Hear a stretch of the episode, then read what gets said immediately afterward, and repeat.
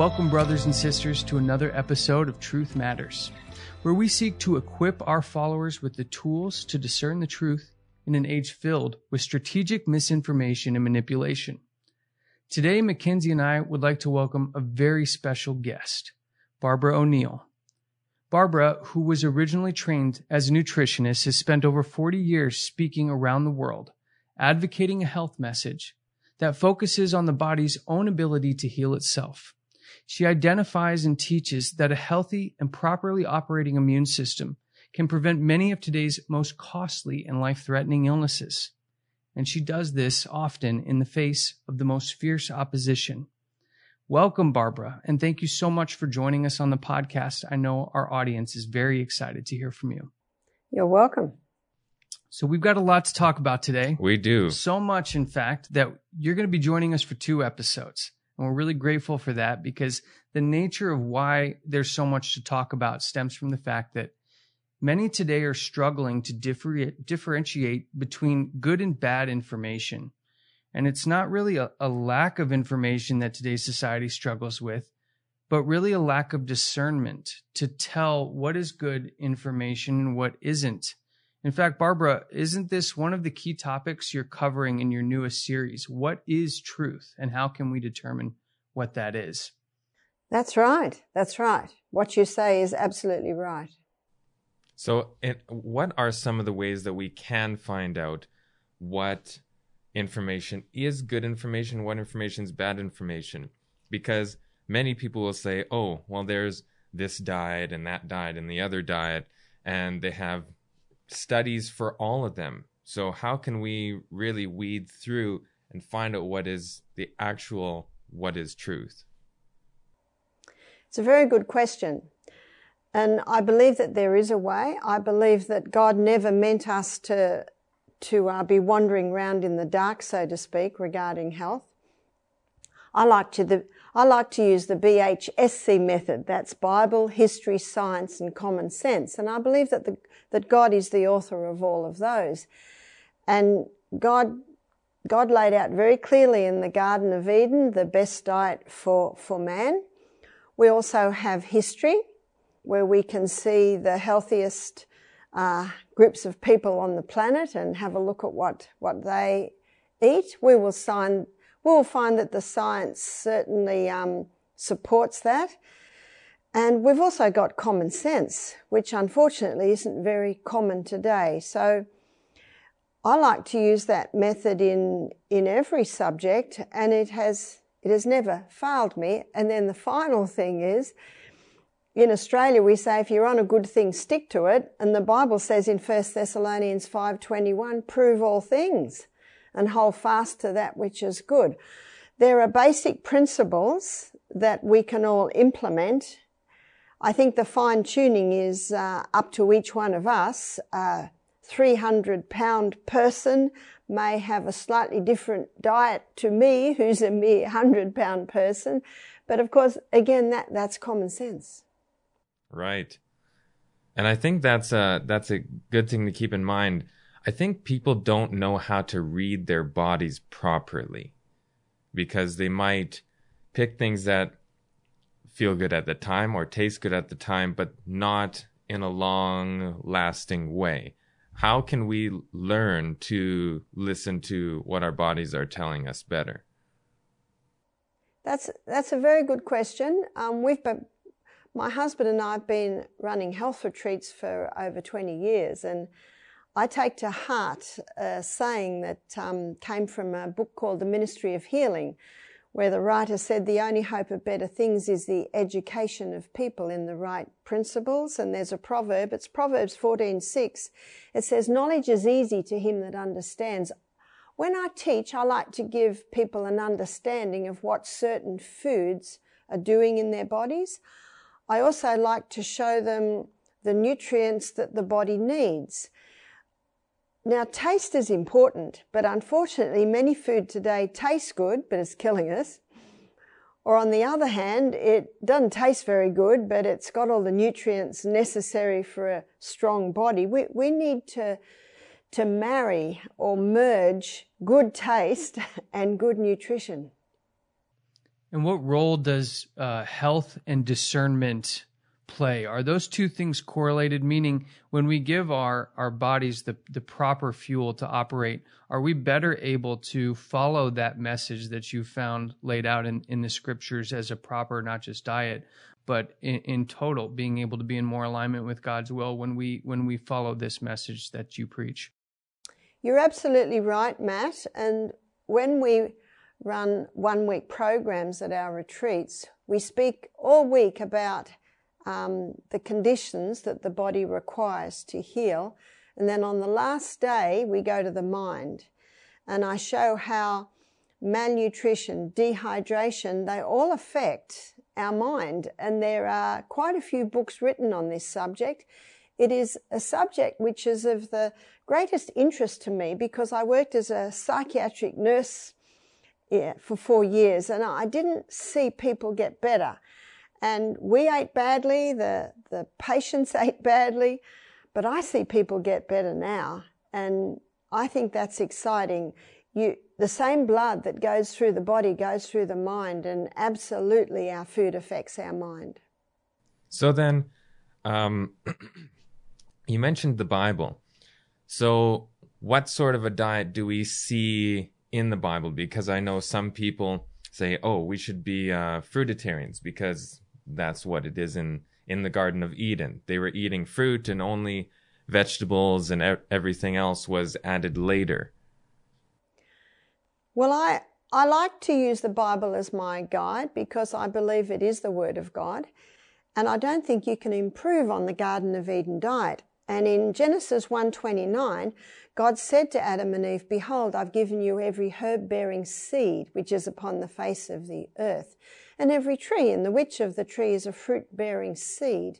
To you it shall be for meat." So we look at meat as the main substance of their diet. So what's a seed? All your grains are seeds. What's Another seed is a legume. So there's your chickpeas, lima beans, black-eyed beans, cannelloni beans. And the seed, so you've got uh, sunflower seed, pumpkin seed, sesame seed, flax or linseed, chia seed. And the fruit-bearing seed is the nut. Now, I look at that diet and then we look at it nutritionally, scientifically. It's nutrition that I that I studied at a Bachelor of Science level, and we went right into detail what makes up every food and how does that compare with the body's needs. The three essential food groups, so we're looking at nutrition and science now, are fibre, and all of those foods are high fibre. The other essential nutrient is protein. fifty percent of the membrane around every cell is protein. Protein is the building blocks of the body. So my son James, who inherited my body type, which is hard to put on weight, no fun for a boy who wants to be big and muscly, he certainly worked out a lot, but he had to supplement with protein. Every bodybuilder knows they've got to have the protein to build. Um, I was intrigued by this, so when I studied it nutritionally and discovered that the body cannot heal without protein, the body cannot build without protein, protein is an essential nutrient. Nice to know that vegetarian protein is very clean burning fuel compared to animal protein, which of course was not in the Garden of Eden because there was no death. It's not very clean burning fuel. And the third essential nutrient is fat. And there's been huge amounts of misconceptions on fat. And the nuts and the seeds particularly are excellent sources of fat, the fats that our body needs to run. fifty percent of the membrane around every cell in the body is fat. So you see, if someone goes on a fruit diet, the two essential ingredients that they are missing out on, mind, mind you, they have a lot of fibre, that's only one of the essential ingredients. The other two essential ingredients are protein and fats. And so I guess it's difficult for, for a lot of people and maybe for many of our, our viewers and our listeners to understand how to create that that balance, because it sounds like what you're describing is there is a uh, a vegan lifestyle that may be a healthy lifestyle and a vegan lifestyle that may be an unhealthy lifestyle. Is there is there a setup where we could consider veganism actually to be dangerous if not done under the right conditions? It certainly, it certainly can be, and I've met some very sick vegans. I've had several guests say to me, I became a vegan, but I got so sick I had to go back on meat, and I know exactly what's happened. When God said, behold, I've given you every herb-bearing seed, I believe that he meant there to be a balance of the seed, some whole grains, some legumes, some seeds. And I find a lot of vegetarians, I've met several young men that stopped the meat and ate pasta and bread and cereal, so they actually were overloading the grain part and sadly neglecting the legume part. And then in the back of everyone's mind is this fat phobia that was first presented by Ansel Keys, here's a bit of history, in nineteen fifty-three, that fat causes heart disease. And as Malcolm, Doctor Malcolm Kendrick states in his book, The Great Cholesterol Con, this, this theory's never been proven. And then I have people say to me, yes, but Barbara, we, we heard that when you eat fat, all your blood cells clump together. Well, for I'd say ten years, I did the live blood analysis at our retreat, and I've looked at hundreds of bloods under the microscope, and the only time I saw blood cells clumped together is when the person is dehydrated. So I say these things because there are a lot of misconceptions out there, and that's what I like to do. I like to try and dispel the misconceptions and use the Bible, history, science, and common sense to present what is truth, so there's no more confusion. So uh, we mentioned, just kind of jumped in there, uh, a vegan diet. So if people don't know already, uh, Barbara promotes a plant-based diet. So could you explain to us kind of why and what the difference is between plant-based versus vegan? Because there is a little bit of difference there, actually. There's definitely a difference between vegetarianism and veganism.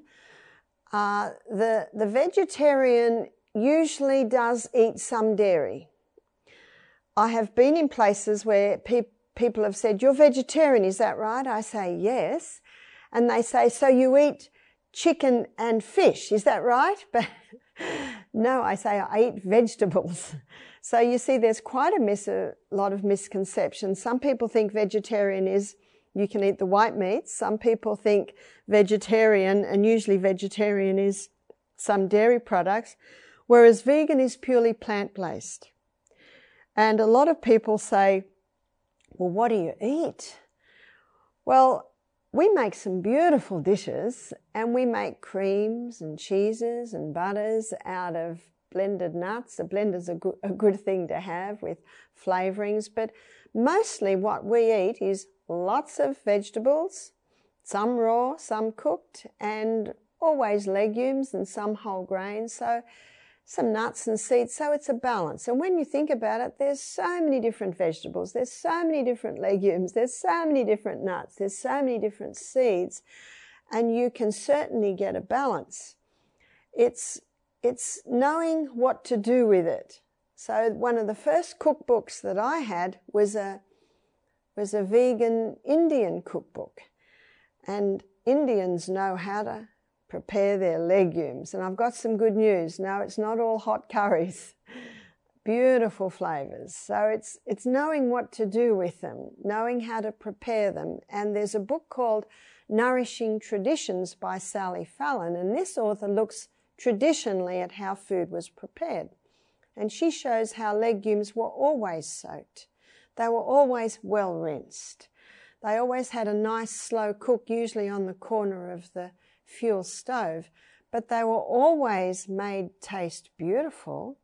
And by the way, this not only makes them taste beautiful, but it also adds to the digestion of the legumes by adding some whole salt, so by adding maybe onions, garlic, ginger, herbs, uh, a good quality oil. I always put my oil in right at the end so the heat doesn't destroy it. So it really is gaining a knowledge on how to prepare these foods. And it seems like with this health message, there is a more than just um, a physical component. And I think a lot of people struggle with the consistency when they look to make lifestyle changes. And so those who are looking to make that next step into, let's say those who have gone from a meat-based diet to a vegetarian and now want to cross over into that, that next level, um, what role does their spirituality, their faith uh, play in being able to stay committed to that, that plan, that it's not just a, a physical outcome that we're looking for, but that it's actually a whole wellness that, that goes along with this message? Can you talk a little bit more about the non-physical component of it?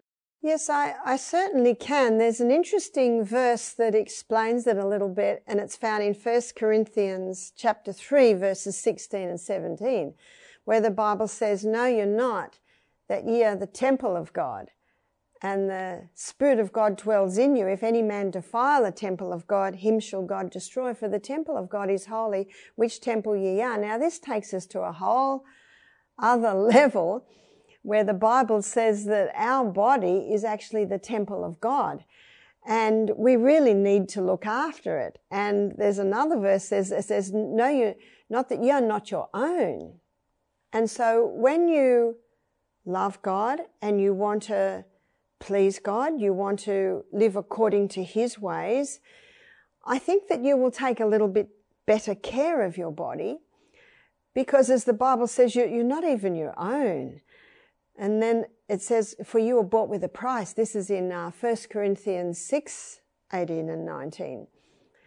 That this puts a, other, an, a whole nother new light on it. We have no right to hurt this body. And by the way, when we do hurt it, we are the ones that suffer. It's not nice living in a body that doesn't work. And unfortunately, so many people who are my age, in their late sixties, live in bodies that do not work. And it's, it's not genetics. It's actually what you're doing to your body. And I believe that the older I get, the more powerful this message will get. Because when people are young, when they're in their twenties, their thirties, they, they're basically living on their youth. They're in a body that still has a lot of vitality. And a lot of people blame their problems on age. And I think poor old age, it gets blamed for so many things. God never designed the body to deteriorate. He designed that the body to remain strong. Obviously, the aging is going to come. I, I do have more wrinkles now than I had when I was forty or twenty. But people are getting old too young, far too young. And so that's one of the beauties of this message is you, you're going to be living in a body that'll do you well, but it'll also clear your mind. And when our mind is clear, it's a lot easier to discern spiritual things. I think that the mind, like you were mentioning earlier, is very affected by our the things that we eat. And also the mind can have an effect on how our body is as well. I think in the same book you're referencing, Ministry of Healing, there's a chapter called Mind Cure. Can you talk a little bit about that? Absolutely. In fact, there's one statement in there that I think is very pertinent for this. She says, "Grief, anxiety, discontent, remorse, guilt, distrust all break down the life forces and can invite decay and death into the body." Now, that's strong statements. But it is backed up by modern-day science. Doctor Carolyn Leaf, in her book, she says that when we entertain or cherish negativity, thorns grow between the dendrites, creating illnesses, even psychosomatic illnesses. It, the current figures are fifty percent of people today uh, have or will or are suffering from some form of mental illness. I, I don't think there's ever been a time on the planet when it has been to such, such a level. And God never meant the mind to deteriorate the way it is. Yes, the body will develop grey hair and wrinkles, but the mind should not deteriorate. And this is another misconception.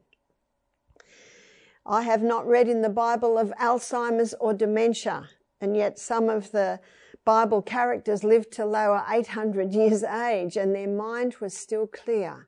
So this is another huge misconception. The current figures in Australia are uh, seventeen hundred cases of Alzheimer's is being diagnosed every week. Now, God, God never meant for that to happen. And it's often not one thing. A lot of little threads come together to make a strong rope. And it's all of those little threads. And in some people, it can be different threads. And this is why I advocate that we are all our own doctors. For some people, the anxiety, the, the discontent, the remorse, guilt, distrust, it's because of lack of sleep. For some, it's because of poor nutrition. For some, it's too many stimulants. For some, it is damage to the to the nerve cells because they are a boxer or they are a footballer. You see, there's this huge area that it possibly could be. And Doctor Bruce Fife, in his book, Stop Alzheimer's Now, he spends the first three chapters looking at all the different things that can cause damage to the brain. I'd like to take a moment to try to give our listeners some tangible materials that they can start to use to absorb some of this information. I think we've talked about Ministry of Healing so far, uh, but we also have in, internally talked about a, a book called Back to Eden by Jethro Kloss. And it's, I believe it's a text that we'd, we'd recommend to people to look at. Barbara, can you share a little bit? I think uh, McKenzie's got a copy of it there. Got it right and, here. And uh, why don't you give us a little background on that and, and allow people to understand what the benefit of seeing some of these texts in, in, in understanding the message and really internalizing what the what the purpose is, because what we're talking about isn't just, a, as we've said, isn't just a physical health and wellness message, but is an all-around message to really get back to our original state, the best that we can, to be able to receive and understand and discern that which is good and that which is not. Um, so w- what does books like Garden of Eden, Ministry of Healing, and maybe other ones you might recommend do for uh, people who don't already know this message? Okay, well, the Ministry of Healing was one of my first books, and I, I love the way the author links in the physical and the spiritual, the emotional and the mental there, and the chapter Uh, Mind Cure, which um, McKenzie just quoted, excellent, excellent chapter. And the book, um, Back to Eden, it was my first herb book. In fact, it's called The Bible on Herbs. In Psalm one hundred four, verse fourteen, the Bible says that God gave herbs for the service of man. I love this verse because the word service explains it beautifully. The herbs come in to serve you. Every herb affects different parts of the body, and there is a herb for all do- different aspects of the body, different functions of the body. And Jethro Kloss does a, a wonderful work of um, explaining that and defining what each herb is, what it does. For instance, I remember my My first two little children, when they were about four and five, I think whooping cough went around, and all the children were coughing. And I opened Jethro Kloss's book and I looked at all the herbs for the chest, and there one of the herbs was growing in our backyard. It was plantain. Another name for that is ribwort. And so I gathered a lot of it. I poured the boiling water on it. I put a bit of lemon and honey, and I got the children to drink it. I got fancy straws. I got little tea sets. I just wanted them to drink, drink, drink. And within two weeks, they'd totally recovered. And all the other children were coughing. And the other mother said, "What did you do?" But when I told them, they, they were very sad because their children only drink juice or cordial. You see, my children only drank water. So this little tea was exciting. It had a bit of lemon and honey in it. So that was probably one of my first experiences.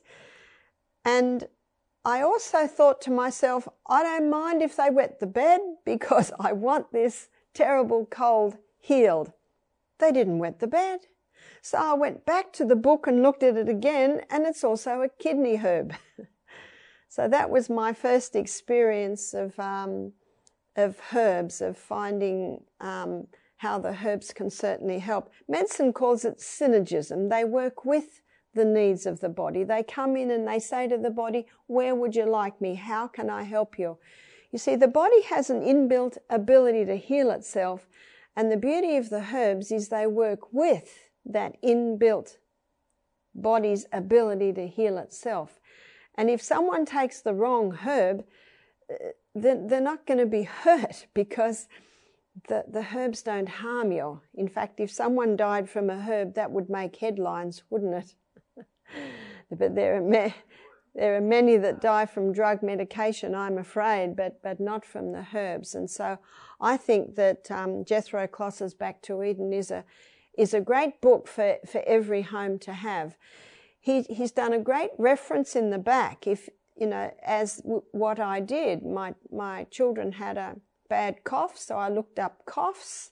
I looked the herbs for the coughs, and there were probably about twenty, and I was able to bring it down to what was available to me.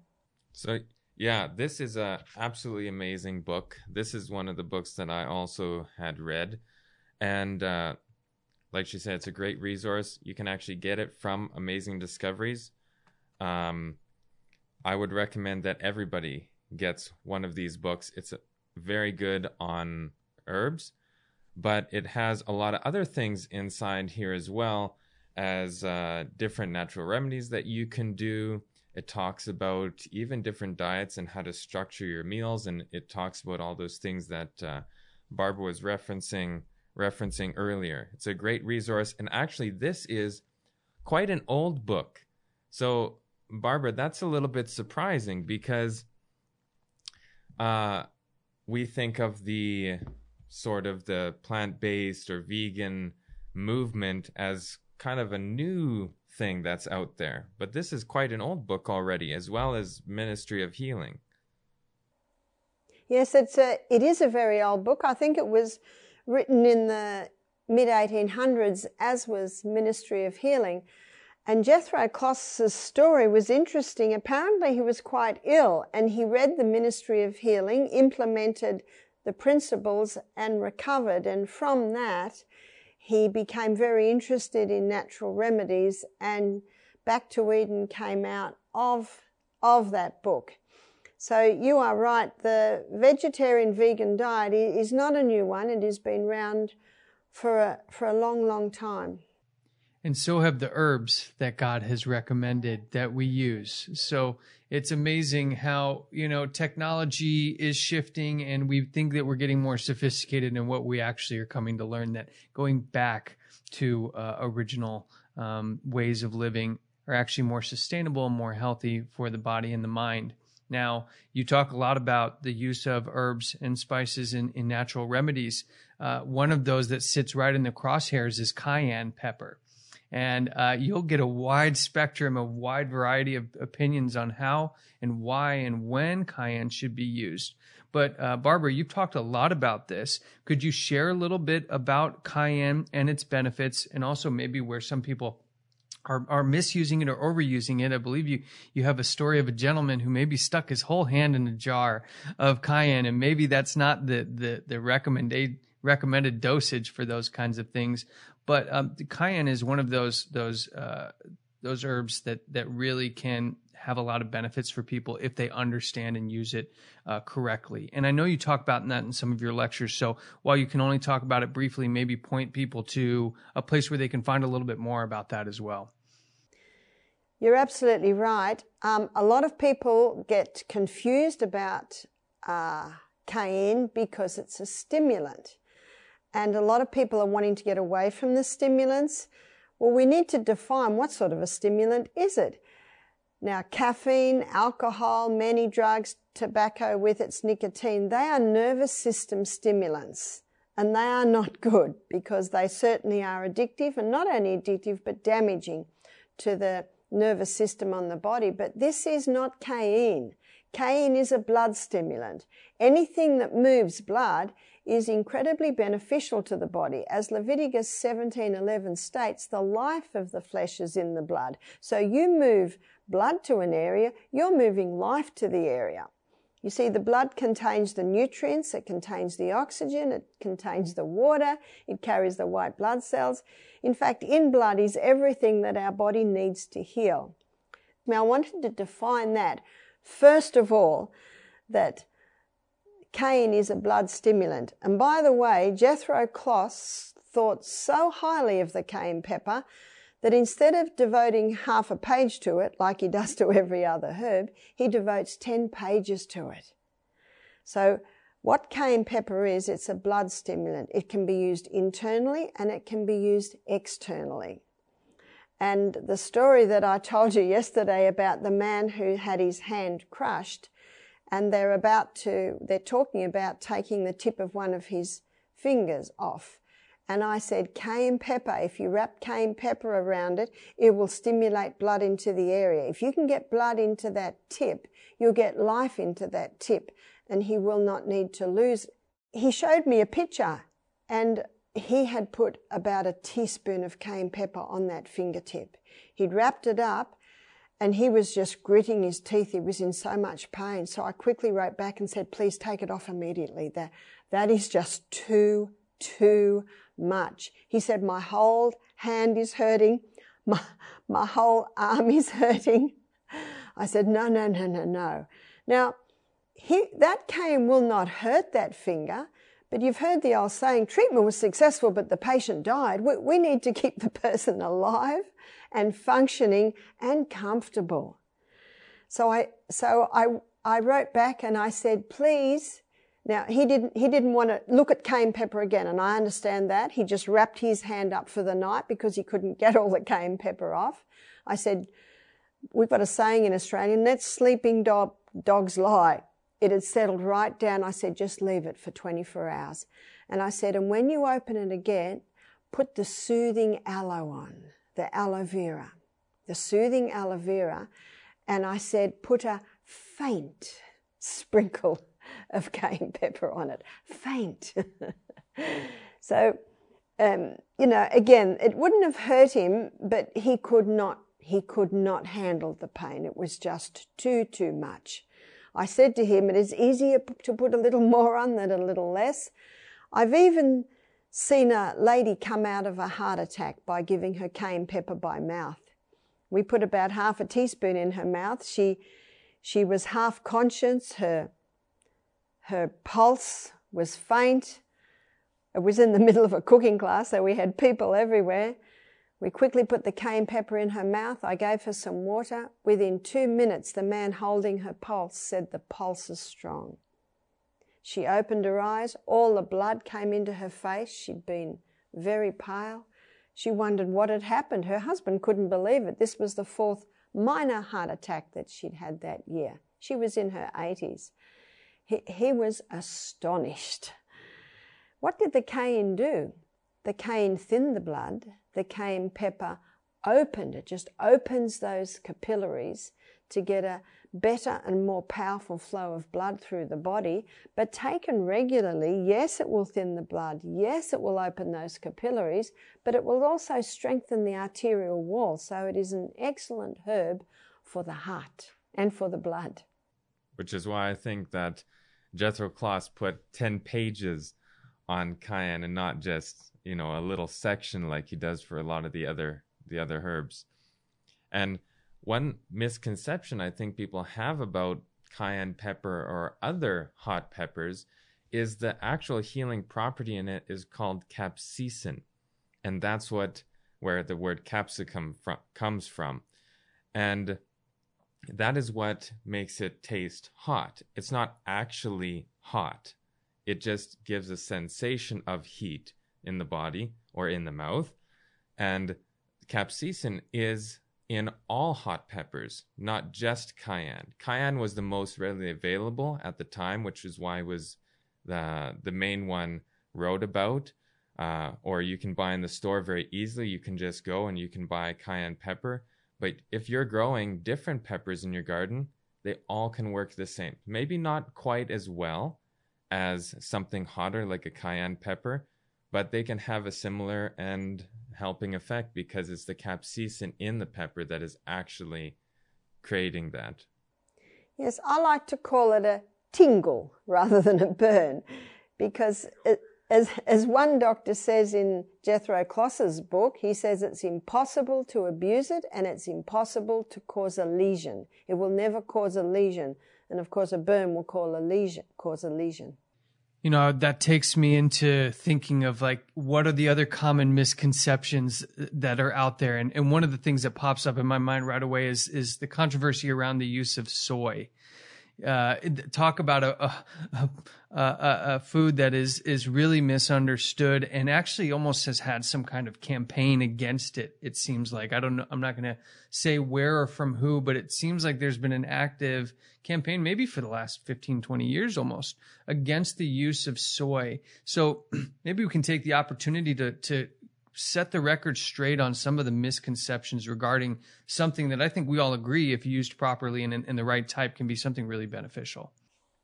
It absolutely is. In fact, soy has more anti-cancer properties in it than any other food. So it's a pity to throw the soybean out. I say it's like throwing the, the baby out with the bathwater. But soy has been tampered with. And in America today, the soybean that's grown is called Roundup Ready. It's been genetically modified, so there's problem number one. Anything that's been genetically modified has the ability to tamper with our D N A. So genetically modified food shouldn't be touched. So it's been genetically modified. And one farmer told me this. He said to me, five times before harvest, the field is sprayed with Roundup or glyphosate, a very dangerous poison. So the soybean grown in America today has been genetically modified and it has five doses of Roundup. The farmer said to me, all the weeds die and the soybean keeps growing. That is a dangerous soybean. So when someone says, is soy bad? I say, which soy are you talking about? We should be eating the whole soil, not a soy isolate, and we should be eating non-G M O, organically grown soy. Then, then it is not a problem. A friend of mine did a thesis on soy, and people ask her all the time. She said, I answer with one, with one sentence. She said, God made it good, man mucked it up. So that's what you've got to remember. Now, a lot of people get confused because they say, isn't it high in phytic acid? And doesn't phytic acid in, inhibit the uptake of minerals in the body? Well, wheat, whole wheat, is t- has ten times the phytic acid in it, and you do not hear of that. And there's research coming out today showing that phytic acid can even have anti-cancer properties. So it's all got to be taken in consideration. I also have people say to me, but it's high in anti-nutrients. I said, yes, that's if you eat a bucket full of soy a day. We're not eating bucketfuls of soy a day. And the same anti-nutrients that are in it, God put there to help resist bugs as it's growing in the soil. So again, all have it, but it is not a problem unless, of course, you're eating truckloads of it, and it's impossible to eat truckloads of it. Another claim is that it has estrogen in it. And if someone has breast cancer or prostate cancer, they should not be eating soy. So then let's have a look at the estrogen. The estrogen that is found in chemicals, that is found in Roundup, that is found in plastics, is four hundred times stronger than the estrogen that the body naturally makes. It's actually twenty thousand times stronger, sorry, a, a correction there. So this, the, the estrogen that's found in chemicals, in waste, in plastics, it's twenty thousand times stronger than human estrogen. Human estrogen is twenty thousand times stronger than plant estrogen. So soy is the plant estrogen. So it is the chemical estrogens that are four hundred thousand times stronger than the plant estrogens. So just that one piece of information alone, that's a bit of science for you, that shows you very clearly we don't need to we don't need to feed the soy estrogens. It is the the chemical estrogens, and the soybean grown in America today is full of those chemical estrogens from the things like Roundup or glyphosate. But let me tell you something about the natural estrogen. So when the nat- natural estrogen, which is quite a mild estrogen, when it comes to your cell, it knocks on the door and says, excuse me, cell, do you need me? And cell says, no, we've already got too much estrogen. And so the plant estrogen sits in the receptor side, just waiting in case it's needed. But because it's sitting in the receptor site, the chemical estrogens can't get into that cell because the plant estrogen is protecting it. So can you see that the soy estrogens play a protective role? They protect against the harmful estrogens. They work with the needs of the body, and if they're not needed, they'll just sit at the door. A, a very welcome house guest that will only come in under invitation. So you can see by what I've just told you, the truth on soy. I'm not interested in, and, and I don't think anyone should be interested in what I think. It's what is. So that's why I like to I like to give the reasons, and what I think is actually based on those reasons. Whereas unfortunately, many people just believe what the media says. And I don't want to shock you, but not everything that is said on the television is actually absolutely right, because unfortunately, often vested interests are behind it. But I thank God that He's given each one of us the ability to weigh up the pros and cons and determine for ourselves what is truth. It is our God-given right. And I think that is a really good point about the soy that you made. The phytoestrogen is actually protective of the cell from those other estrogens, which can cause estrogen dominance because they're just charging into that cell. And estrogen dominance is actually a very big thing in the world right now. And for men who are worried about being too estrogenetic, that actually protects you from having too much estrogen in the cell because it's blocking those receptors. So for women, it's going to help them from becoming estrogen dominant and balancing that. And for men, it'll help you from having too much estrogen. So it works both directions, just perfectly how it was made naturally, as long as it's not a G M O version of that soybean. That's, that's absolutely true. And what you say is right, McKenzie. The estrogen dominance is causing all sorts of problems today. Estrogen is not bad. It's only when it's in high amounts, and the plastics, the chemicals there, and the um, and the genetically modified soybean, they're adding to that estrogen dominance. So with men, yes, it's not only that they can be effeminate, but it can even affect the, their sperm. It can even affect oh, many, many things that are happening sexually with men. But with women, high estrogen opposes thyroid function, so a woman can get thyroid problems. High estrogen can be the cause of fibroids and cysts developing in the uterus and on the ovaries. And, you know, we have so many couples today that are having trouble having babies, having trouble conceiving. And what we're talking about is, is part of the problem. And uh, one thing to note is there's a lot of things said about soy. Let's take the phytoestrogens in the soy. But what people don't realize is how many other foods they're eating that aren't attacked that have just as much or more phytoestrogens than soya has. Like flaxseed, for example, has very high amounts of phytoestrogens. And nobody's talking about not eating flax because it's dangerous for you.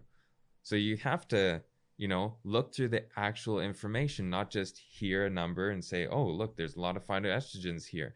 That must mean this. But look at all the rest of that and how those play into that. That's that's absolutely right. I'd like people to, if they can, take some time to study this topic, phytoestrogens, because we're dealing with, uh, as a society, really out-of-whack hormonal balances. And uh, I believe, and correct me if I'm wrong, um, it, that phytoestrogens will, in the long run, uh, help balance those things out. So uh, whether they're menopausal or, or uh, women who are post-pregnancy or uh, men who are dealing with um, unwanted uh, holding of fat in some locations, whether it's chest or belly, uh, these things can be related to the bad estrogens that we've discussed. And I think each individual can benefit themselves a lot understanding why phytoestrogen is different and why it's beneficial, as as as Barbara and McKenzie have, have discussed. Barbara, can you uh, let's let the people know where you talk about this in one of your lectures, and they can hear a little bit more in depth? Yes, absolutely. Um, the the the presentation that I give is is really about how to balance your hormones. And if you go to YouTube and you you you put in Barbara O'Neill balancing hormones, you'll get a fifty minute presentation on it. We're also filming at the moment where we've we've just finished one, which will also be up soon. So it is not hard to get that information. Now, I wanted to transition us into uh, a discussion about um, chronic fatigue syndrome and its relation to a lot of the things that we've discussed today. Now, chronic fatigue is a is a a bit of a buzzword that I don't think I heard much over the last decade until about the last five or six years. At that point, really exploding as the as those in society who were feeling these symptoms start to come out more and more and say, that's what it is. That's what I've been experiencing. Can you tell us a little bit of, about what you've learned about chronic fatigue and maybe what it really is and what the sources of that really might be? Yeah, sure, sure. I'll try and be quick. But you're you're absolutely right, Matt. It's um, something you really didn't hear about uh, twenty years ago. Um, I, I like to know why. Newton's third law of motion states that to every action there's an equal and an opposite reaction. You, you can't just get chronic fatigue, and it is an effect. It is not a cause. So what would be the cause of chronic fatigue syndrome? There is actually only one cause, and that is lack of oxygen at the cellular level. But there could be a hundred reasons why there's lack of oxygen at the cellular level. So why do I say that? Well, when you understand the science behind it, in my lectures I explain it.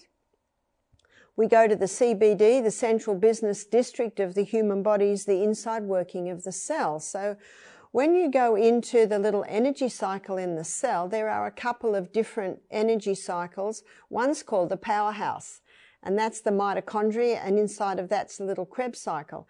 Now, that little mitochondria, it's only an eight-step pathway, but it delivers thirty-six units of energy, whereas another pathway, which is the glycolytic pathway, twenty steps, it only gives two units of energy. So a lot of people with chronic fatigue syndrome, they're running up in that twenty-step pathway only giving two units instead of thirty-six units of energy. We have one hundred trillion cells in the body. So, you know, you multiply it by one hundred trillion times. And if every cell has enough oxygen to deliver thirty-six units of energy, that person's going to be jumping out of their skin. So I like to go back to, to the why, to explain that. And that's why I say, and every doctor I've talked to about this, especially specialists in chronic fatigue, say you're absolutely right.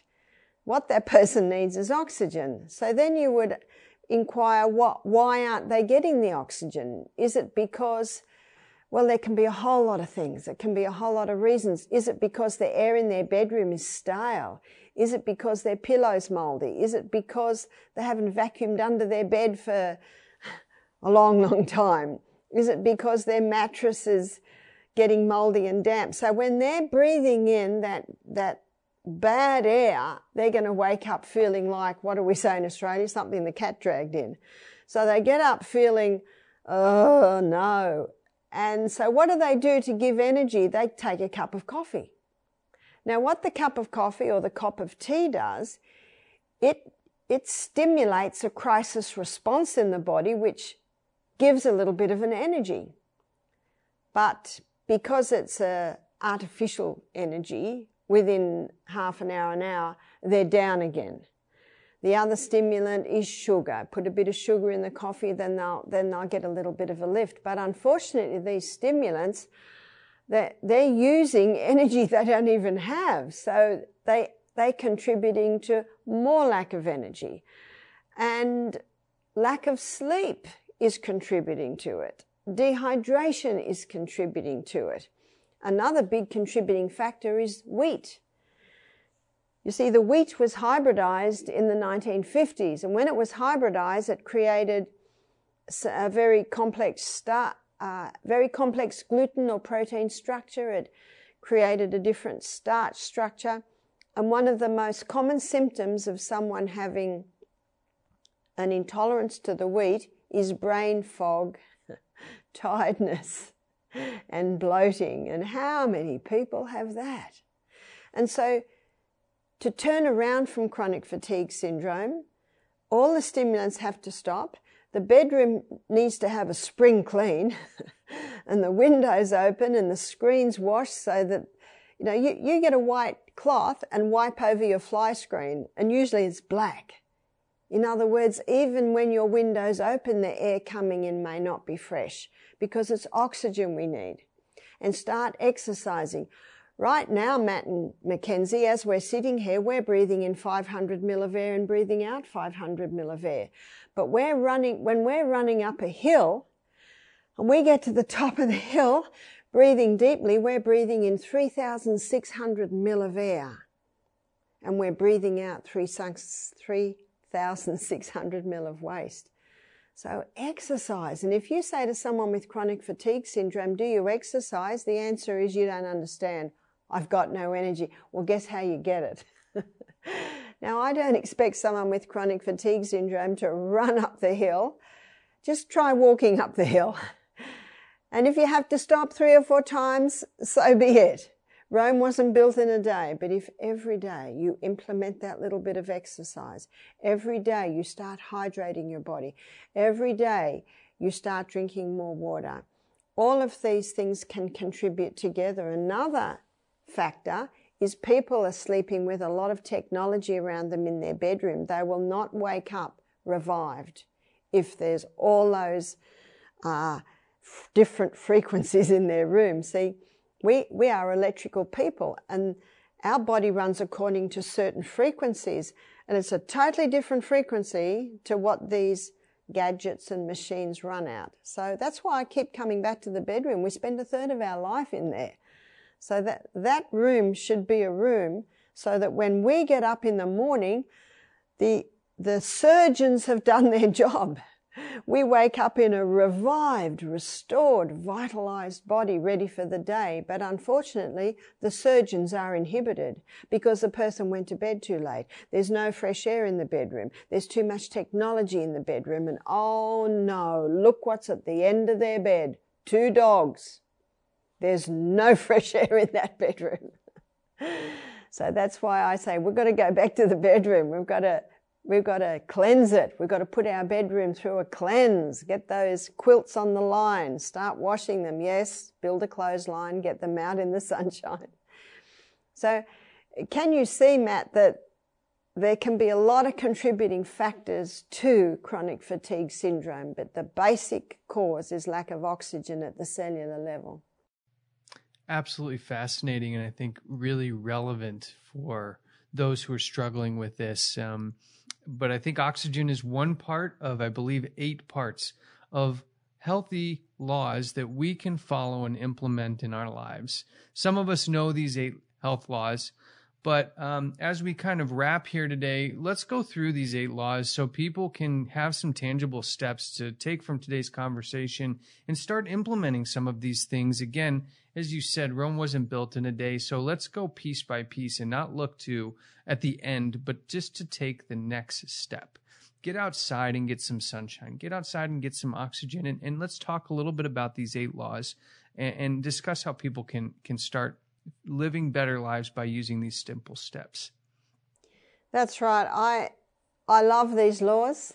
Florence Nightingale called them the laws of nursing. Doctor Jackson from New York in the mid eighteen hundreds called them laws of life. They're often called the laws of health, the eight principles, the eight doctors. And the first doctor is pure air. So we should be having pure air because those cells need that oxygen. So again, make sure the air that you're breathing is of the is top quality. It's been a little cold here in Chattanooga, Tennessee, but I still have my windows open every night. I make sure that I'm warm in my bed, but I'm breathing fresh air. Many people wake up tired because they're not breathing in the fresh air while they sleep. The most powerful way to oxygenate the body is exercise. So this is another law. Exercise. Take time every day to exercise. Even just walking round the block, that can be a good start. And when you get stronger, as your heart gets stronger, your muscles get stronger, your lungs start to take in more oxygen, you can go further for, for less time. Sunshine. Sunshine's not the enemy in the sky, it's the doctor in the sky. We need to visit that doctor every day. There was no sunshine here yesterday, but even being outside, you are getting a little bit of sunshine through those clouds. Yes, you can overdo this, doctor. And if you've got milky skin, I heard my skin called that recently. If you've got white skin, you, you need to be careful. So if I'm going out in the sun, I, uh, I'll just be out there with no covering for maybe fifteen minutes, and then I've got to put the hat on and the long sleeve shirt.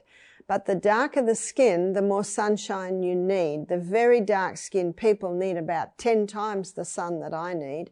That sunshine is vital for us to be able to get our vitamin D. And our vitamin D is essential for the assimilation of calcium, your strong bones. In fact, I was watching a presentation by one doctor who was a, who was a um, he specialized in pathology. He said, he found that every patient he had with COVID had a vitamin D deficiency. We need to be getting outside and getting that sunshine. So make sure you visit that sunshine every day. The next law is temperance. Temperance means not taking anything into the body that will harm it and taking in moderation the good things. All good things should be done in moderation, but there are some things that should never go in. Refined sugar, caffeine, alcohol, tobacco, drugs, chemicals, uh, herbicides, insecticides, mold, and be very cautious of that electromagnetic field, your exposure to it. The next law is rest. Doctor Matthew Walker, in his best-selling book, Why We Sleep, he says eight hours, not negotiable. And the early hours are very important. So you've got a choice there. I thank God for the choices. You can go eight p.m. to four a.m. You can go nine to five. That's probably my favorite. Or you, at a stretch, you could go ten p.m. to six a.m. Not negotiable.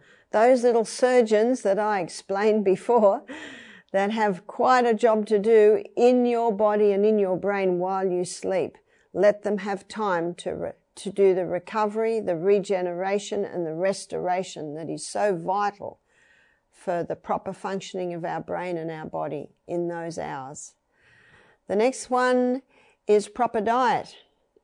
The Garden of Eden diet tells us that we should be having a high-fiber diet. We should be having our proteins every day, your legumes, nuts and seeds, some whole grains, but also we should be having the nuts and seeds for our fats, maybe a little coconut oil, olive oil. We'll talk about those oils a bit more in another, in another presentation.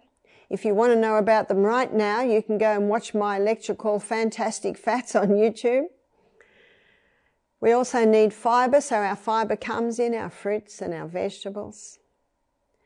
The next law is water. Our body needs hydration. We lose about two and a half quarts a day, and that two and a half quarts must be replaced. Two quarts can come in the form of pure water. The other half can come in, in as we eat our fruits, our vegetables, maybe herb teas, maybe vegetable juice. So proper diet is important because the body cannot function, it cannot repair, and it cannot heal if it doesn't have nourishment. Nourishment is important. But water is also important because our digestive enzymes are made from water. So it's not only important to eat nourishing food, it's also important to drink water, but not with our meals. We should be drinking water between our meals. We should be stopping the water half an hour before the meal and resume the water about an hour and a half after the meal. That will allow our digestive juices to, to remain nice and acidic, because it's only in a very acidic environment in our stomach that our proteins can be broken down. And if you have a glass of water half an hour before the meal, the first thing it will do is thicken that mucosal wall that lines the stomach to protect the stomach against the acid environment. The eighth law, the final law, but the best law is trust in divine power. Trust that God has given you a body with an inbuilt ability to heal itself. He knows what he's doing. He gave us the water. He gave us the herbs. He gave us a brain that is able to work these things out. And what What Jesus said to his disciples, I think, is very applicable. He said, nevertheless, I tell you the truth, it's expedient for you that I go away, because if I go not away, the Comforter will come. But he said, if I depart, I will send him unto you. And then he says, howbeit, when the, when the Spirit of truth is come, he will lead you into all truth. So when we surrender our, our minds and our hearts to God, asking for his guidance, he will send the Spirit of truth. And that Spirit of truth helps us to discern right from wrong, helps us to discern through e- through reason, intellect, and judgment what is the best way that we should go. I love this because it is, we have such a personal God that wants to know each one of us personally. We don't have to find him through rosary beads. We don't have to find him through wooden crosses. We don't have to find him in a church. We can just go to him. We can pray to him and say, Father, I want to know you.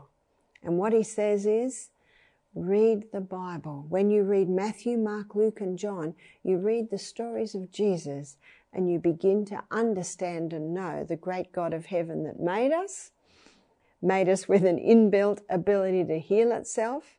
But not only that, he will give us the wisdom and guidance to know how to live the best life. Well, that's all the time we do have for today, which is unfortunate because I would just love to carry on with this conversation with both of you. But we will get a chance to do this again. We're going to do another episode, but we're going to shift gears a little bit. And we're going to do this to cover the health message from a different angle. And that is what's happening to uh, health information today, and, and really what's happened to Barbara.